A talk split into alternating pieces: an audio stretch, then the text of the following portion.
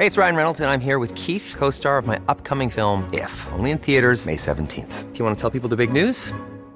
All right, I'll do it. Sign up now and you'll get unlimited for $15 a month in six months of Paramount Plus Essential Plan on us. Mintmobile.com slash switch. Upfront payment of $45 equivalent to $15 per month. Unlimited over 40 gigabytes per month. Face lower speeds. Videos at 480p. Active Mint customers by 531.24 get six months of Paramount Plus Essential Plan. Auto renews after six months. Offer ends May 31st, 2024. Separate Paramount Plus registration required. Terms and conditions apply if rated PG. Burrow's furniture is built for the way you live. From ensuring easy assembly and disassembly to honoring highly requested new colors for their award-winning seating, they always have their customers in mind. Their modular seating is made out of durable materials to last and grow with you. And with Burrow, you always get fast, free shipping. Get up to 60% off during Burrow's Memorial Day sale at burrow.com slash ACAST. That's burrow.com slash ACAST. burrow.com slash ACAST. Mangled clumps of metal, the aftermath of what Policemen the had been local on UDR patrol here in Castle Street when the shooting happened. Part-timer Albert Cooper was killed instantly when the booby-trapped estate Booby-trapped car was device which the. IRA claimed contained two pounds of Semtex had been planted UDR underneath the part-timer RUC was man's hit car. several times in the upper body. 302 members of the RUC were killed by terrorist action between 1969 to 1998. As a police officer, can I just say that I'm numbed by the brutal slaying of my two colleagues, and at this particular time, our thoughts and our sympathies are with the families of The lives of 198 members of the UDR were also taken, with a further 62 killed after they left the regiment. Born had left the left the regiment to spend more time with his family. You know, he was effectively a civilian. He was mur- murdered in front of my, myself, my mum, and my younger brother at his place of work. They all left shattered families behind widows, widowers, parents, and children. And for that seven and a half years that I had my dad, I have so many happy memories. And then obviously when daddy was murdered, then that was taken away from us. What was it like growing up with a relative in the security forces? Were children aware of the risks? And what's it like to lose a relative to gunmen, in some cases, in front of your eyes? His head was bandaged. And it was really, and then it was the first, it was the first dead body I'd seen as well. I'm Kirsten Elder. I spoke to four people who had lost family members during the Troubles. They told me about their loved ones and how they died, how they feel about that loss, and the peace process. However, there's pieces of the Good Friday Agreement, you know, I find quite unpalatable. You know, like watching, you know, murderers get out of prison. In this episode, I spoke to David Hallawell, whose father was murdered in 1983, a 35 year old RUC officer.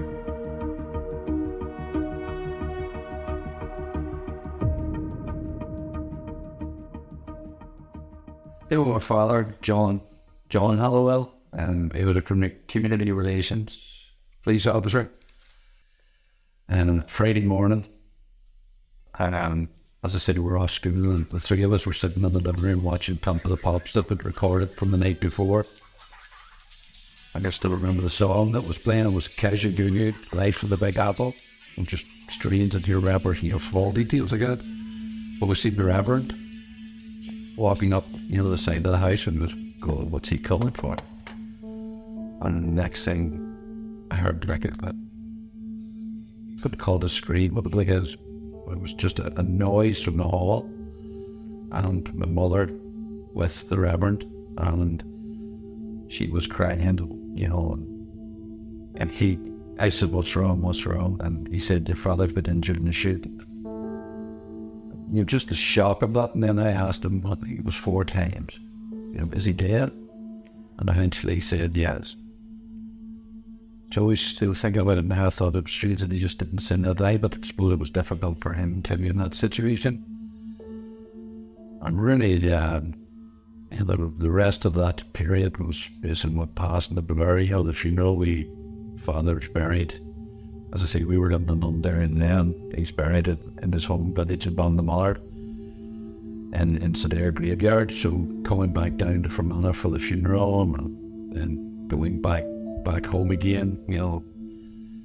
But uh, the actual incident that's enough, you know, here that he went to and he was doing a, a house call with a you know community worker in Ballymagroarty and on the city side in Londonderry. And then he was there for about 15, 20 minutes. But by the time he'd left the house, um, there was gunmen with it. And they would fire in his car. Uh, we got away a short distance, but uh, the car crashed. And unfortunately, he was then murdered. Um, 35 years old and three children. My young wife, 33. I was 13, my sister was 11, my brother was 9.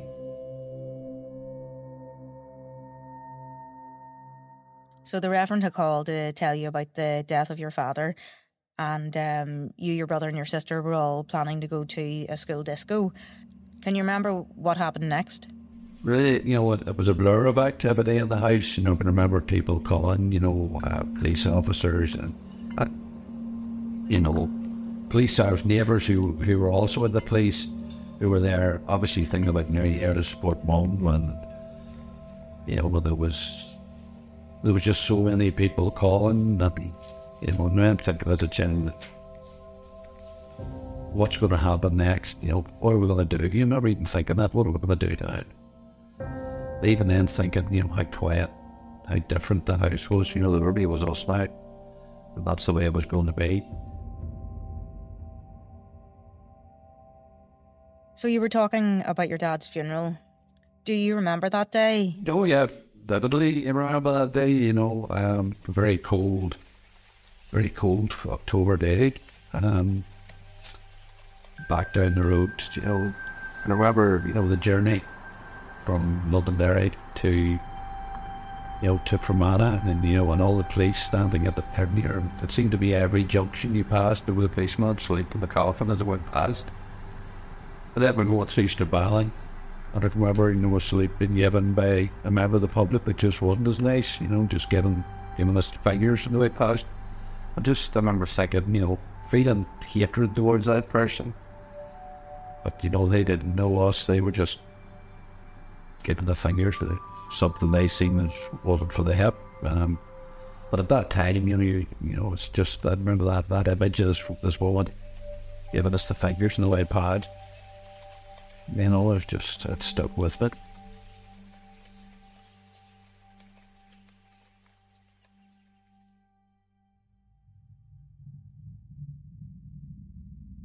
It was at this funeral when David saw his father in uniform for the first time.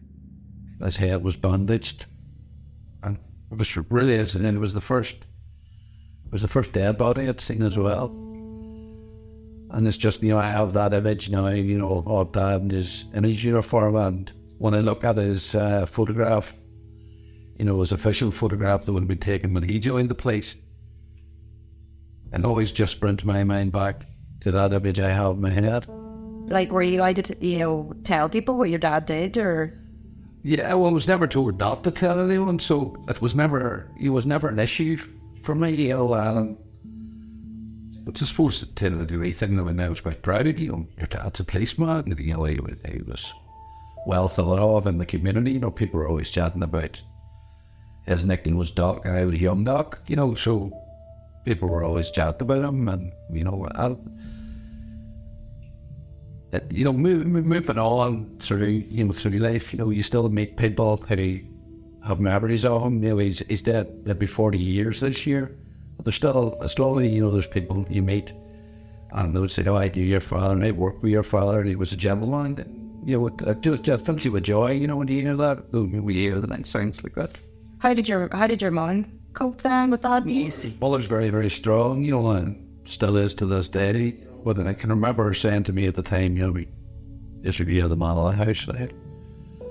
You know, I can remember thinking about at the time, you know, if one member decides to remarry, I wouldn't like that. And but you'll think back on it now, you know, was my mother was 33 years old. You know, she has, she never met anyone else. She, you know, she's always just been there for us.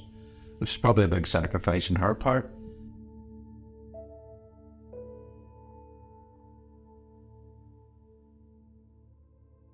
Do you think things were different for you growing up as a child? I knew my father was a policeman. You know, that fact was certainly never hidden from us.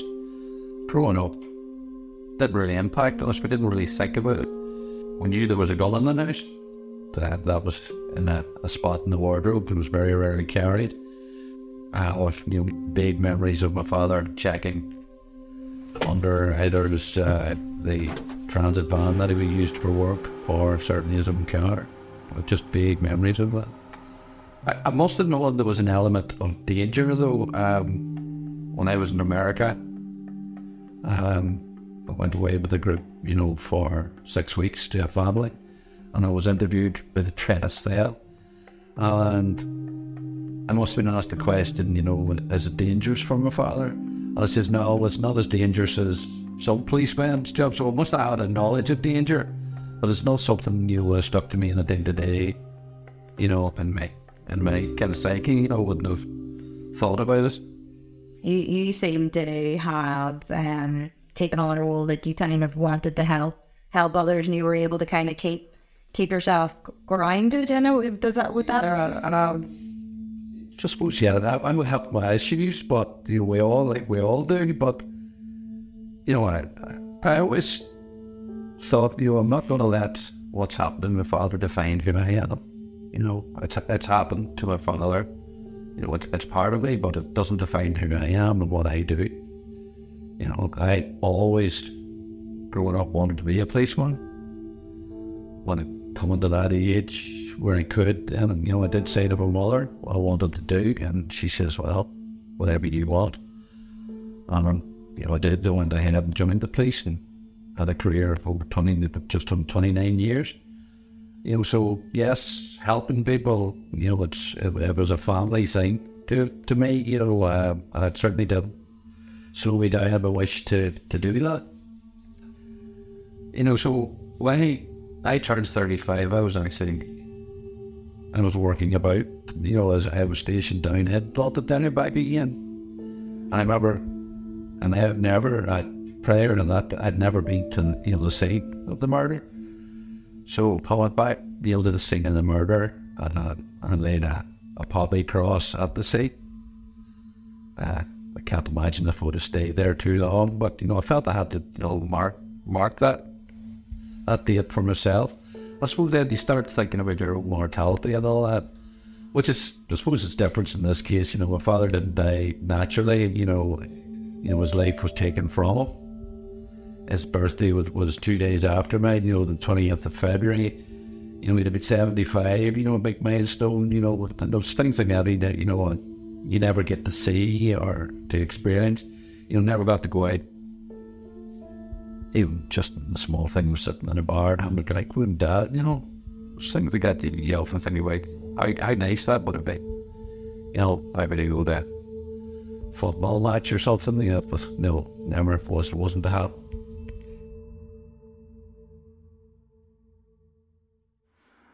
Huge concern here in Omagh tonight. This gun attack took place at this sporting complex behind me on the edge of town at around 8 o'clock tonight. The target, a police officer. We understand it's a senior.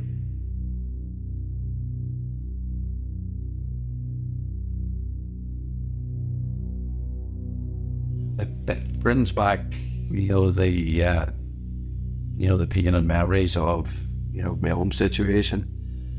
Uh, you know, where the John's son's 13 years old, same age as I was when my father was murdered. And I know what I can remember, so I can only, I can only, you know, speculate on, on, on what John's son um, is going through at the minute. You know, I wasn't present at my father's attack, whereas John's son was. And it must be truly awful, you know. It must be truly traumatized by the event.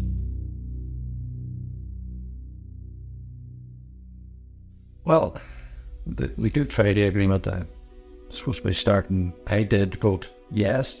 Um, I couldn't see any other way forward in this country at the time.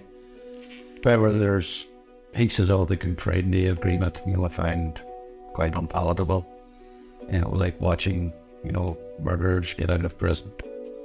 And was probably the one time my mother's ever made any comment on that. She's saying she's so glad they didn't catch who shot my father because you'd have to watch them get out of prison now. But I suppose it took it at that time to get this country back to some sort of normality. And I was trying to some sort of normality. It's certainly not perfect. We were talking about the Good Friday Agreement. You know, do, do you feel like the Good Friday Agreement has helped other people, you know, other 13 year olds, you know, and um, other ages, you know, stop having to go through what, what you have? Um, no doubt, you know, there, there are other people who haven't had to suffer, you know. Like, there was no sign of, uh, you, know, the, the situation in Northern Ireland changing at that time. It was just going to perpetuate and keep on going. Yeah, there's always going to be families, you know, being torn apart through know, violence, um, you know, from whatever side. So I'm sure there's a lot of people around here today that would have been here today, you know, because of the Good Friday Agreement. With you know, but thinking back on it now, it's an imperfect piece, but I, I probably would have still voted for it. You know, if it happened, because you know it, it has to be better than what was happening at that time. We were in a very in a very dark place. Yeah, and, and you know when you see, you know, the incidents like John Caldwell and Ronan Kerr, it, it, it suddenly makes you think, you know, do we really want to go back? You know, do we really want to go back to that? You know, how, you know, how could we put up? How do people support? You know, that taking away the choice, you know, of somebody whether to live or not. You know, it's been said recently that they had no choice but to resort to to violence. Well, they had the choice. You know, they had the choice to either protest by political means or whatever means. But you know, they, they took away the choice from the individual to life. You know, and, and any any society that's wrong. It's totally wrong. Like you're taking away the choice from another. Um, and you know, to, to stand up now and say, you know, this is wrong, you know, the attacks are wrong. I'm glad to see that. Ever stand up now and say the attacks in the past are wrong too. You know, does it just suddenly stop being wrong at a date and time and you feel it's wrong? Right? No. You know, innocent people being murdered or violence, you know, on, on an innocent person is never right, no matter who perpetrates it. This episode of The Bel Tel was produced by myself, Kirsten Elder. The clips you heard were from AP and the BBC.